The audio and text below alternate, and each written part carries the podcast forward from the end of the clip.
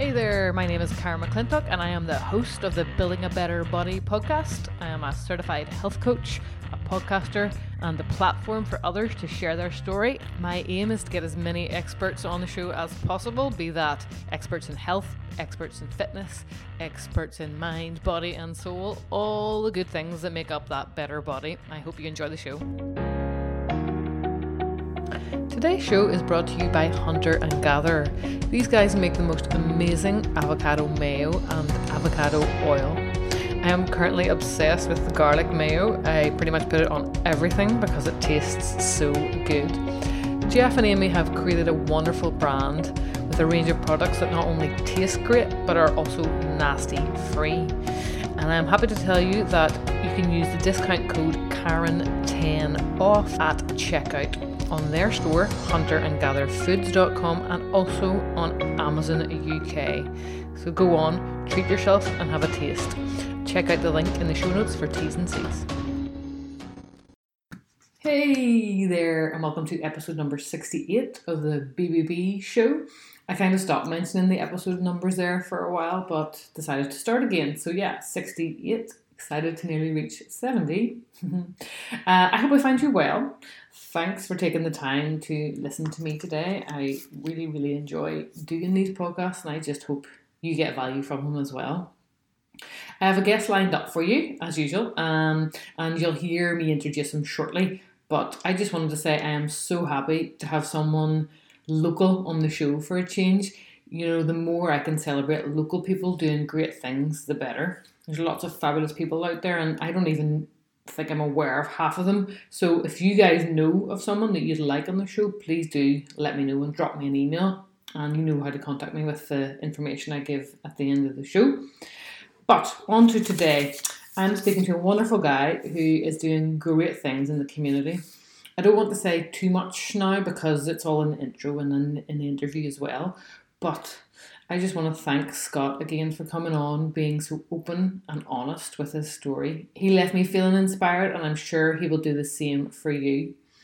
Particularly if you've had some health concerns that have, you know, held you back, Scott will help you realize that there potentially is hope and never to give up. So let's go.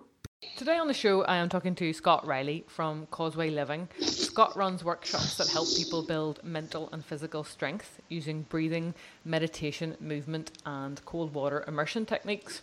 Now, that's just the shortest description in the world with regard to what Scott does, and that is why I will leave it up to him to give you much more of an overview of what he's all about. So, without further ado, let me introduce you to Scott. Hey, Scott, welcome to the show. Thanks, Karen. Really appreciate you having me on the podcast today. Sharing with all your listeners. Lots of good stuff about the things you mentioned there mindset, cold immersion, breath work. I'm sure we'll get a chance to touch on all those today. Yes, you're very welcome. Thank you very much. Um, now, how about how about we start with your story? I know a little bit about you since I went on one of your workshops, which we will get into later. Uh, um, I just loved your story and how you came to be where you're at right now. And hopefully, you don't get too tired about talking about yourself. Um, but would you like to tell our listeners your your journey so far? Yeah, absolutely. I for a long time was reasonably hesitant about you know going in depth in my story and my journey, but uh, it was a big part of my journey just learning how much value there was in sharing stories and the inspiration that other people could get from that. Like other people's stories on my journey were a massive influence on me and probably best to give listeners an idea of that rock bottom point that I hit. This was back in June 2014, and I was seven stone or 45 kilograms heavier than I am now. I was pretty overweight, and uh, suffering from uh, chronic illness at the time, rheumatoid arthritis. So, for anyone who's listening and doesn't know, that's an autoimmune disorder, and that means your immune system is basically attacking your own body, and that can manifest in different ways for different people. So, in the case of rheumatoid arthritis, that is chronic inflammation in the joints. But for the next person, if that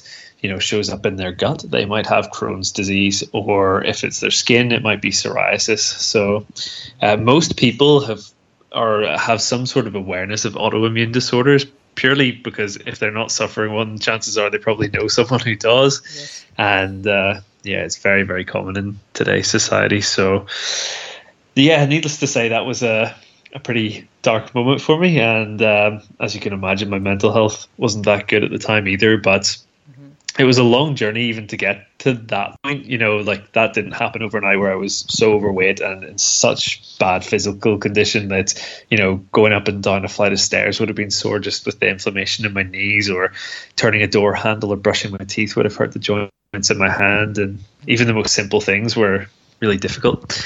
But like I said, that wasn't overnight. I, uh, I started getting those physical symptoms four years prior to that. Um, but in my teens, I you know had depression and anxiety on and off, and uh, yeah, there's a huge link between mental health problems and autoimmune disorders as well. So it was kind of no surprise that by the time I got to my early 20s, that was starting to manifest physically. I started getting sore fingers and uh, I was getting pains in my foot whenever I was trying to do a bit of jogging. Not that I was a massive fitness person then, but mm-hmm. uh, went to the doctors and found, you know, they thought maybe plantar fasciitis, and which is a much more common issue with the foot. And uh, mm-hmm. yeah, whenever it started spreading to other areas, that's whenever they diagnosed me with rheumatoid arthritis, which, uh, as you can imagine, was pretty tough to hear that you've got a chronic condition and mm-hmm. not really supposed to get better.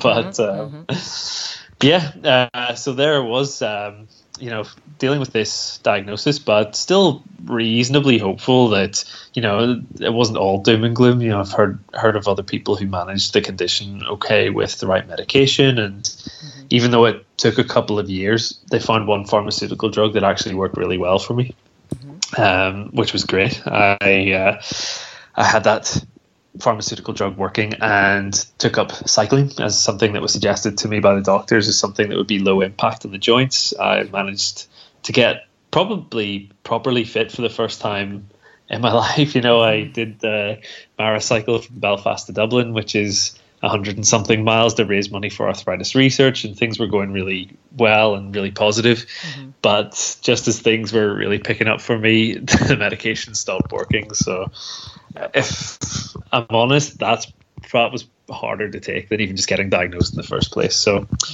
that's ultimately in the following two years after that, I just really lost hope. Um, and then I got into this like downward spiral of bad momentum where because I was miserable, I was eating rubbish food. And um, because of that, you know, the condition would get worse. And because of that, I would do less movement and ultimately put on a lot of weight. And um, yeah, it became like I mentioned, the physical symptoms became much worse.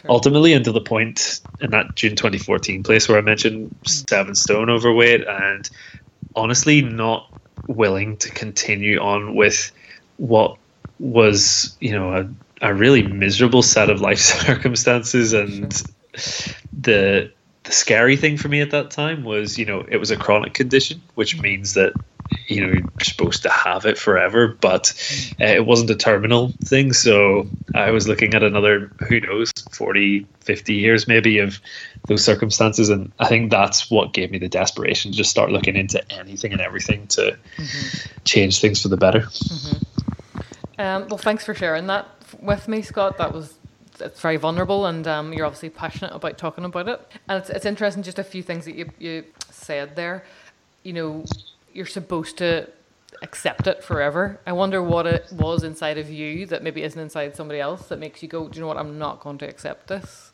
What, what was it? Do you think? Did you see somebody else with a story or?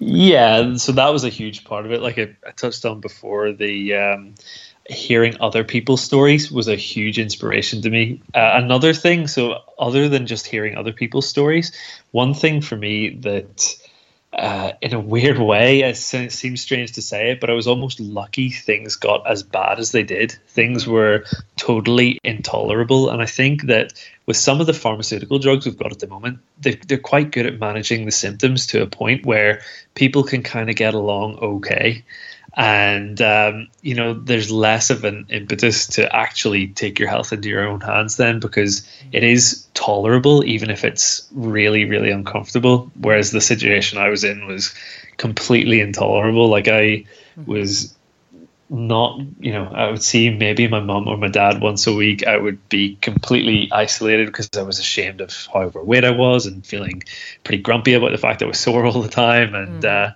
yeah i couldn't face another you know like i said who knows 30 40 50 years of that so mm. in some ways you know i was very lucky that things were so bad that i was completely forced to do something anything to to get better Mm-hmm. But um, as you rightly mentioned, just hearing other people's stories. So whenever I started looking into alternative health measures to take my health into my own hands, the first things that came up for me were um, a lot of anecdotal evidence of people getting better uh, who had autoimmune disorders. And the two things that I found that people were getting better whether it was just anecdotal evidence or not, was juice fasting mm-hmm. and the plant medicine treatments in South America. So I, uh, at the time, that June 2014 time, mm-hmm. I booked a trip to go to the Peruvian Amazon to be treated by the plant medicines there. Yeah.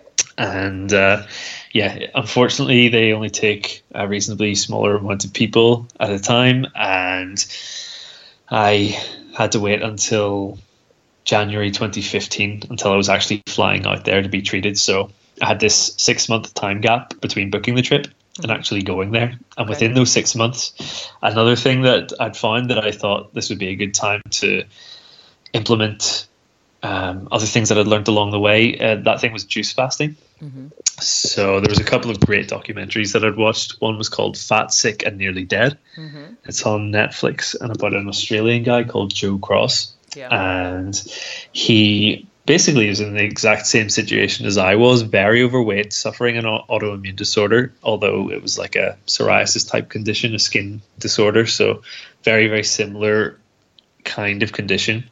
And through going 60 days of just fruit and vegetable juices, he managed to come off his medication. He uh, wasn't suffering any symptoms anymore. And that was a massive inspiration to me, especially getting off his medication as well. Yeah. That was something that really troubled me. The medication I was being prescribed at the time, which wasn't even working, was mm-hmm. so strong that I was having to go to the doctors every two weeks for a blood test. Yeah. Um, just for the medication, not even for the, the condition I was yeah. uh, suffering from. So mm-hmm. that was a huge inspiration for me. And um, yeah, I committed to that in mm-hmm that space of time between booking the flight to Peru and going there, those two months of just drinking fruit and vegetable juices. And I was lucky in a sense as well that around that time there was another documentary just being released called Super Juice Me. Yes. And it came with a 28 day plan. So I think thought that was good. I could follow that 28 day plan back to back plus a few days, mm-hmm. take it up to 60, and then kind of get the best of both documentaries. Mm-hmm. And uh, yeah, basically by the end of it, I was feeling a lot physically better. I'd lost a lot of the weight mm-hmm. that I put on and followed that up with another four months of very clean eating. I didn't really know what I was doing nutrition wise in those four months, but yeah. I just knew that I, I knew what was going to hurt. Or I don't even really know how to yeah. articulate that. I knew what was not going to hurt me. So uh, I knew that uh, just steamed vegetables, some fruit, chicken, and fish It wasn't going to hurt me much. And mm-hmm. um, I stuck to a very simple diet like that. Sure. And what does your diet look like now? I, I assume you've added in a bit more variance. yeah, absolutely, and it's totally fluctuated. You know, yeah. throughout the time, you know, in the years that's that have passed since. Um, I do my best to eat as little processed food as possible, yeah. as little refined sugar as possible. Mm-hmm try and stay away from uh, overeating starchy carbs. So, yeah, in a sense, you know, like uh, intuitively, I was doing a lot of the right things in those four months after the juice fast. Yeah, yeah, your, your um, body knows, doesn't it? if you just let I think so, yeah. Yeah, in a weird sort of way. You just have to take your time, and you know, as you say, if you eat something that is ultra processed, you do feel like junk afterwards. Everybody does, but there's that high mm. that they get addicted to, I guess, at the same time. hundred percent, and uh, and that was probably quite lucky for me. Whenever I was coming off the end of the juice fast, mm. you know, it give me a chance to go through any withdrawal from those addictive things and, and yeah. most processed foods. And then, honestly, after two months of just drinking fruit and vegetable juices, like even just a bit of chicken or fish and steamed vegetables, mm. feels awesome. So yeah, yeah, exactly. You almost get uh, addicted to that feeling, so you don't want to undo all the good work. I would imagine because it's such a long stretch of time. Yeah, and one of the things that really helped keep me sticking to the fast and then continuing to eat very cleanly afterwards was the trip to South America. You know, I had read a lot and listened to a lot of other podcasts actually about um, the treatments there and that the people who got most out of it were those who'd maybe gone there with their body in as clean a state as possible. Yeah, yeah. So, apart from the juice fasting and uh, continuing to eat really cleanly in those, you know, six months between booking the trip and going there, mm. I actually stopped taking the pharmaceutical drugs at the start of the juice fast. So, yeah, uh, not something that I could necessarily recommend yeah. to everyone. It was right disclaimer, for me. at Yes, yes. yes, important disclaimer: don't just ditch all your pharmaceutical drugs because, um, okay, it might work well for me, but I might be the uh, very much the exception there. And again, just like you were talking to or talking about before with intuition, like I knew that was something that I had to do in that moment, and yeah, it, yeah and you, you mentioned it worked um, out well for me. Sorry, you mentioned um, hitting rock bottom, and I, I particularly like how you mentioned on your website that you're actually extremely grateful for the years of mental and physical suffering because without that mm. chance to hit rock bottom, you wouldn't have discovered the effective path that you're on now. Um, and I see this more and more. You know, people having the worst of experiences, and those very things are what propel them, you know, to, to do more, to be more, and share more. Uh, and every time I hear those kind of stories, I feel that one of the most dangerous things we can experience is a life of comfort. And that might sound strange. Uh, I mean, it's great for a while. We all like to feel safe and cozy. You know, our brains are wired for that. However, we don't grow in that state of comfort. You know, there isn't as much urgency to make big leaps when everything's just ticking along just fine. Um, and what happens is we, we start to feel unfulfilled, perhaps anxious, or even worse, apathetic about life. Uh, I mean, is that really how we want to live? I don't I don't think so. So that kind of comes to the, the, discomfort that we that I talked about on your session and you talk about. Yeah, I think it's really uh, it was really important for me at least, and even kind of like what uh, mentioned earlier, where I was grateful for the fact that it got so bad that that was the inspiration to, to go on and do something about it you mentioned the word comfort there. Like that's it's a weird way to describe it, but it is an accurate way. Um, with people who end up with those kind of conditions, it's possible to get to a place of comfort that it's they're not great life circumstances, but if you can kind of manage and get by and things are okay, you might never have the the push to go and yeah. try something as ridiculous as not eating for two months or flying to the middle of the Peruvian yeah. Amazon or yeah. uh, which definitely isn't right for everyone but I'm very grateful that I had the chance to uh, to go and do those things and you know I had to take some big leaps of faith to to get my health back but you know probably in the in the aftermath of that and everything I've learned about health since it's really more about the small steps and if you keep taking small steps mm-hmm. towards improved health, they might never have to take those giant leaps that I had to. And the more people I can help avoid having to go to those kind of extremes yeah. through um, some you know some more reasonable practices then that's definitely for the better yeah no that's great um, then that will bring us to your workshops that you do wim hof uh, who created the method behind what you teach. Perhaps listeners are not aware of who he is. Maybe they are because a lot of people who listen to these kind of podcasts do know who he is. I've heard him on a couple of different podcasts.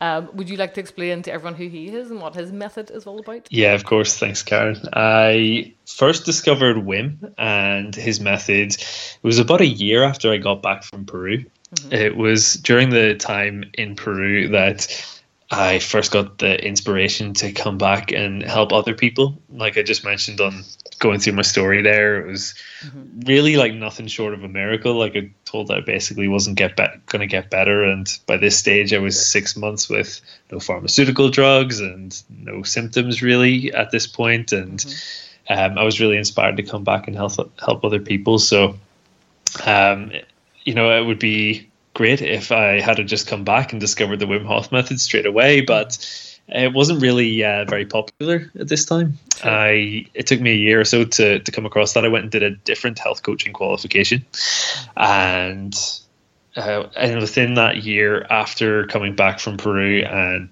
more or less feeling totally better, I was still interested in exploring other alternative health treatments and practices purely because I'd had so much benefit to my life through the the ones that um, I had already explored, like juice fasting and the, the plant medicine treatments. Uh, then the Wim Hof method was something I came across through the Joe Rogan podcast. I heard uh, Wim speak on the Joe Rogan podcast and through the Vice documentary as well, uh, Vice Media online. So I was really inspired in particular about the fact that um, there was hard science behind it. That um, Wim had been into universities. Radboud University did a big study in 2012 on Wim, and uh, the thing that really spoke out to me was that he could influence his immune system and the nervous system to reduce inflammation in the body.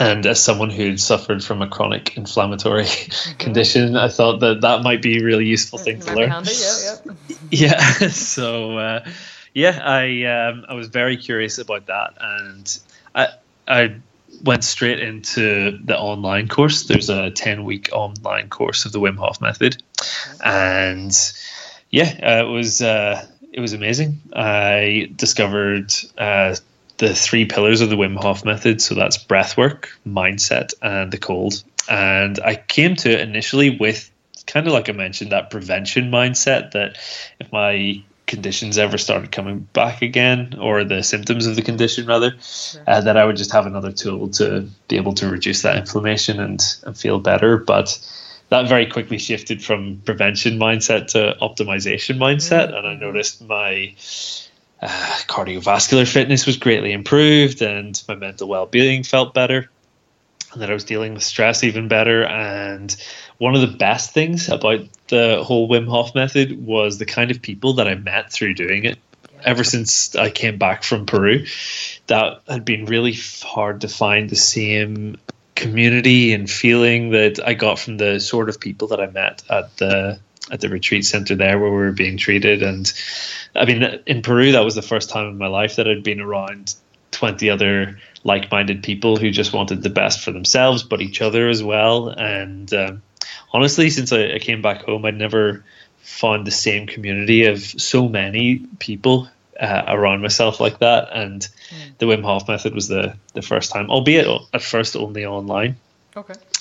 And uh, yeah, those are the the big things that I took away from the method, and it was those people that I'd met through learning and practicing online that really encouraged me to go on and become an instructor and use what health coaching qualification I did have at that point to, yeah. you know, set up a health coaching business and um, put my story up online, mm-hmm. and yeah, start sharing that because other people's stories had been so influential on my journey. Mm-hmm. Just knowing that somebody else could do it you know, I think was a, a huge inspiration to me. And if people could see what kind of state that I was in, and you know, seven stone overweight, chronically ill, mm-hmm. if that guy can, you know, do all the things that I've gone on to do, then uh, everyone should really think, then why can't I? You know, yeah. have borrow that belief from the fact that, you know, if that guy can do it, anyone can. So mm. yeah, so so much as possible. If we just perhaps challenge conventional thinking. You know, anything is possible.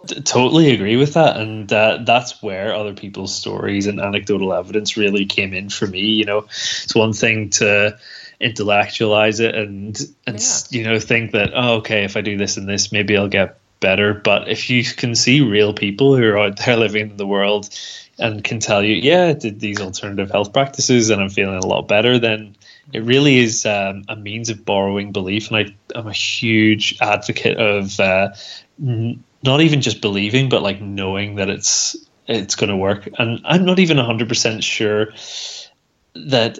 I, I mean, I I know that at that time when I was doing the juice fast and going to South America, that I knew that it was going to work, and yeah. it might have been delusional or uh, naive, but you know, I think that was a huge part of it as well. Getting into the right mindset, hundred percent, yeah. yeah, and which is one of the fundamental parts of the, the Wim Hof method as well. Mindset. So, mm-hmm. Yes. So along with mindset and the the breathwork practice and the cold immersion training, yeah, it was uh, it was huge for me and the community that I met through it. And like I mentioned, hugely uh, improved my cardiovascular fitness. And then I noticed that I was able to better deal with stress. And the thing that I also mentioned as well was that there was hard science behind it. That there was peer reviewed studies, yeah. and I'd had the inspiration to come back from Peru and help other people, but mm. everything I'd done up until that point was like quite experimental and quite extreme. Whereas with the Wim Hof methods, uh, that uh, you know it was a, it's a lot more accessible to do a breath work practice each morning and turn your shower down a bit colder rather than have yes. to not eat for two months and fly to Peru and all the rest of that. yeah, yeah, yeah. One step at a time. yeah, exactly. Yeah, very good. Well, as as you know, I went to your Wim Hof workshop, um, and I wanted to go to fully immerse, pardon the pun, myself in your work before uh, talking about it, and I really enjoyed it for a number of reasons. You talked about building a community a little bit there, and I did feel connected, even if it was just for that brief little time. Uh, I got a few business cards and stuff. It'll be good for later.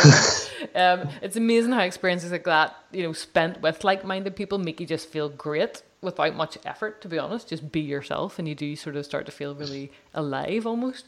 And the breathing exercises were, weren't what I expected at all. In fact, I don't even know what I expected expected going in, um, but they were pretty intense. I thought it would be more relaxing, but they're very powerful and and fast. But that's what it's all about. You know, whenever you understand it's about the nervous system, it completely makes sense.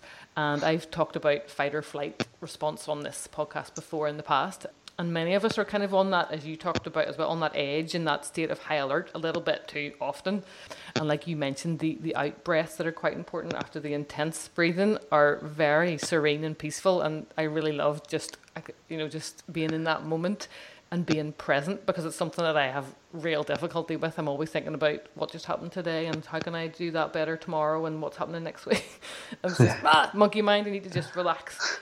And then we went on to the ice bath and anyone out there who knows me know that I run a bit on the cold side. I'm always freezing, uh, but that's why I knew I had to do it. You know, as I say, I wanted to embrace the discomfort. It mm. certainly it took my breath away, but there was no hesitation. I was ready to rock. First up, let's go, get it done. Um, and afterwards, I did feel really alive. You know, you could just tell your eyes were wide and white just afterwards mm. without even looking at yourself. You know, um, I haven't felt that way in a long time, and uh, I've kind of just talked about myself a bit too much there.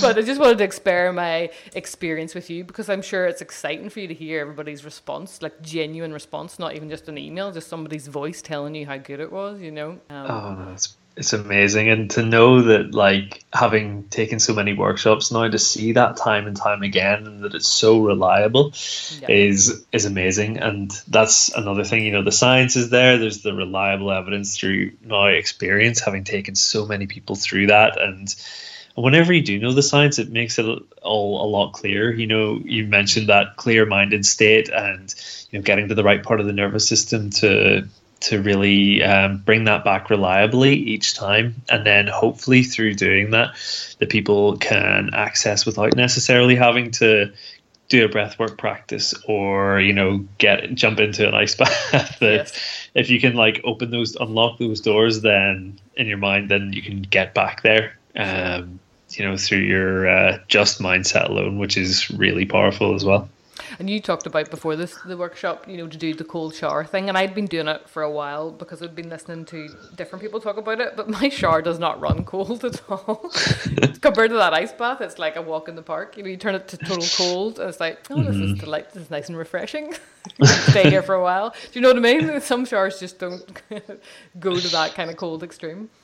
No, I mean, thankfully, we're relatively lucky here in Ireland that there's no short supply of cold water in the sea. So right. you're uh, quite right. Yes. even at this time of the year, it's it's you know warmer. Uh, it's still going to have the required physiological effect for you to get all the health benefits out of it. You might need to stay in a bit longer than you would at the winter time, but um, yeah, that's yeah. that's been huge for me. The the sea swimming aspect is a means of maintaining regular cold immersion practice without having to break the bank on 100 kilograms of ice every time like we did on Saturday. but uh, yeah, also the the community side of that as well. And there's an amazing um, yeah, like bond between sea swimmers here. Not even just in my own regular sea swimming group that I've got locally just outside Belfast, but mm-hmm. I hear the same stories from places all over Ireland and abroad that uh, those cold water swimmers really come and, and, connect together, which is amazing. I would imagine if you go to something like that in a group, it spurs you on to get into the water. Whereas if you're on your own, you could kind of just go, "Ah, no, not bother today." Whereas there's 15 other people going, "Come on," and they're all the way without you. You know, you're going to go, go in after them. That's it. Put a bit of positive peer pressure exactly, and. Uh, but apart from that as well, like I mean, as you mentioned, there is like a, a, sense of bonding that you come across, and even in like a four hours an afternoon in the workshop, that you already feel more connected to folks, and um, whenever you go through like a stress like that, you know, or discomfort is the word that we used a, a few times. You know, if you put yourself in that situation, it's a hugely bonding thing to to go through that with another person or a group of other people. Like the biggest extreme to take it to an extreme as an example, or like warlike situations. You know, in yeah. in the military, people go through life or death situations, and you know, feel like brothers or sisters for the rest of their lives. And even though an ice bath may not be life or death, even though it feels like for some people, uh, it's a, an extremely bonding thing as well. Uh, same with sea swimming, and it's only develops over time through a regular practice. So yeah. that's one thing I could highly encourage folks listening. You know, if they want to get involved with a bit of um, regular uh, cold water therapy, that um, there's sea swimming groups all over the place, and you might find that the vast, vast majority of them aren't thinking about it as like you know an alternative health practice. They're just there for the crack and getting yeah, into sure. the sea. They're still getting all the health benefits. So yeah. whatever your intention or motivation, it's all good. You're gonna still get uh, all the benefits out of it. I think we underestimate how important community is. You know, we we can't be on our own forever. Um, you know, there's lots of science behind the fact that people will get more ill if they don't have a community, just somebody to come around and say, how you doing? You know, there'll be a lot of mental health um, studies about that, but I, I, mean, I wouldn't be able to speak on it myself, but you, you see it in the news all the time, you know, it's, it's fascinating to read all that sort of stuff.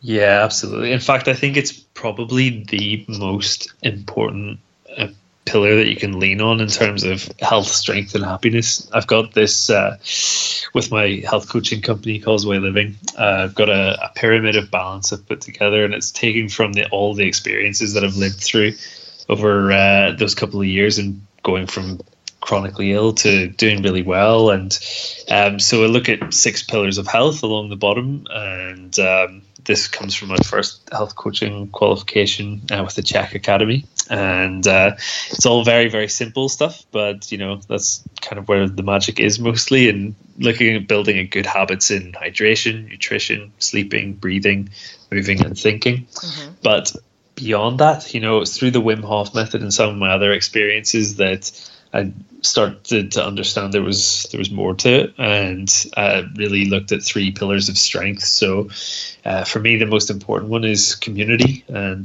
other people, and then to tie that in with the Wim Hof method, nature, and connecting to that, and then the elements. So either cold or, you know, heat is another. Um, another stimulus that you can put on the body to get a lot of health benefits too. But uh, above that, I've got like a pillar of happiness, which is kind of like self optimization. But the point that I wanted to get to in explaining all that was the center point, that middle pillar of uh, strength is community, and everything's attached to it. So, you know, it's all well and good to build good habits in, uh, you know, those six pillars of health, those six little simple areas. But if you don't have anyone to do that with or help keep you encouraged or motivated, you know, you the habits fall apart very easily. And I think that's where Mm-hmm. This idea that you become like the average of the is it five or seven people that you spend right. the most time with, mm-hmm. Yeah, is is really important. So that's something for folks listening to really dwell on. You know,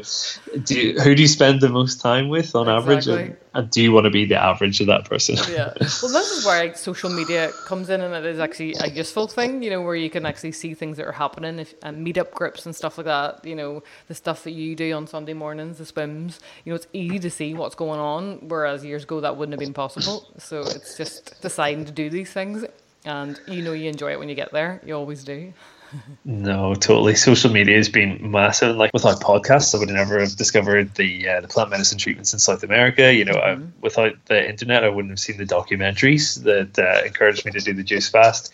Even uh, the documentaries and podcasts about the Wim Hof method, but uh, I, that allowed me through social media to connect to other people doing the Wim Hof method online. And like I mentioned, those were the people who really encouraged me to set up the health coaching company. And now building those connections in person, which is uh, even more valuable. So yeah, yeah it's been mass- a massive positive thing if it's used in the right way. yeah, no, you're quite right.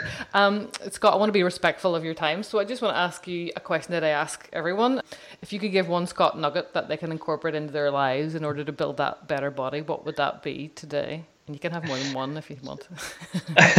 That's all right. Well, definitely the first thing that jumped in my mind there was belief. Uh, we talked a little bit about that as well. Uh, that was huge for me on my journey, and part of the reason why I'm sharing my story and why I think it's really important for other people to share their stories is that even if you know, having read something about an alternative health practice and you, you kind of get it intellectually, there's something completely different than just knowing that if someone else has gone out there and done it and made a massive difference to their life, then you know you can as well and you can really borrow that belief through other people's experiences and then through living it yourself you know embody that belief through your own experience so for anyone who wants to authentically build a better body for themselves. All you have to do is you know really just look out around you and there's enough people who have done it and you know have and, uh, put those practices into their lives and made a massive difference that you can know that you can do it as well. Surrounding yourself then with the, the right kind of community and helping people that will help you stick to it is, um, yeah, another thing that's going to really help. But just knowing for sure that you can do it, there's no reason that you can't do it, is uh, is the most important thing I think for me. Having the right mindset and just knowing that it's possible. Thank you. I know there's if there's people listening out there, there's somebody that comes to your mind that needs to hear this. You know, there is a, another. I'm thinking of people. You know, you, you, know, you can you can up your game. You can do something to to feel better, to get stronger. If you just sort of have a wee listen to Scott and and other people out there that have wise words and, and stories and anecdotes to tell. Totally, and as well, just another uh, point that, as you're saying, that comes to mind is if somebody hears a story about you know crazy juice fast and flying around the world and uh, if that all seems unattainable and you know all it's all well and good for him you know he did it. There's a couple of things to think about there you know. Always bear in mind that whenever i started my health journey i was in a terrible place mentally. I was very, very overweight, very, very sore. So, you know, it's not just some very healthy guy just coming and, you know, saying, oh, it's easy, just do this yeah. and that. You know, it was coming from a person who was in a, a terrible state at the time. So if that person can do it, anyone can. And the other thing to, uh, another bit of advice that I heard from Professor Jordan Peterson, Canadian clinical psychologist was sometimes uh, you're not aiming low enough, which sounds uh, a bit counterintuitive, but you know sometimes instead of thinking about the big juice fast or whatever, or you know as just an example, sometimes you can start a lot smaller than that. Like pick something that's within your area of competence to work on each day that'll have a positive effect in your life. You know, it's not beneath you to the example he uses is tidy your room. Okay. Tidy your room every day and that's like a small positive start. That's not beneath you and it's one small positive thing you can do each day to get get a little bit better. Eat one of your meals each day a little bit healthier and you know really just set the ball in motion for mm. some positive momentum. So yeah. those are all good things. I think it's easy for people to always focus on the end goal, which is which is going to be too overwhelming, and that's possibly possibly why you give up along the way. Whereas if you do it in incremental steps like that, you get the momentum going, and it's it's manageable, and you you get the the drive to keep going. Totally. So yeah, whenever you hear uh, an inspiring story like that, and even if that feels like without your, it's beyond uh, what you're capable of, and and the story enough isn't uh, enough to give you that belief, then just start a little bit smaller and build up, and uh, yeah, everyone can do something for themselves every day mm-hmm. to uh, to improve their circumstances and build a better body. Yeah, oh, you make it sound so simple. um, and where is the best place got for people to connect with you on the web? Uh, so all the social media platforms are just slash causeway living so twitter instagram facebook or if anyone wants to go to causewayliving.com mm-hmm. it's possible to book onto the wim hof workshops um, doing them regularly in belfast and taking people into the Mourne mountains as well which is good mm. fun i'm doing that this saturday for a bit of connection to nature as well as the breath work and the cold and yeah, it's possible to, to find everything on causewayliving.com or on all across all the social media platforms too. I will put all of that in my show notes, not a problem at all. Scott, well, thank you so, so much for coming on and being super genuine and inspiring. Uh, I love the way you talk, I love your story, and I hope everybody listening does too. I have no doubt that they will, of course. Perfect. Thanks again, Karen. Really appreciate it. And uh, yeah, really enjoyed being on the podcast today. Thank you so much, as always, for listening, guys. I hope you enjoyed the show. If you have any questions, send them along to info at karenmcclintock.co.uk. And if you want to support the show, you can head on over to karenmcclintock.co.uk forward slash support. And it would be awesome if you could leave me an iTunes review as well. Thank you.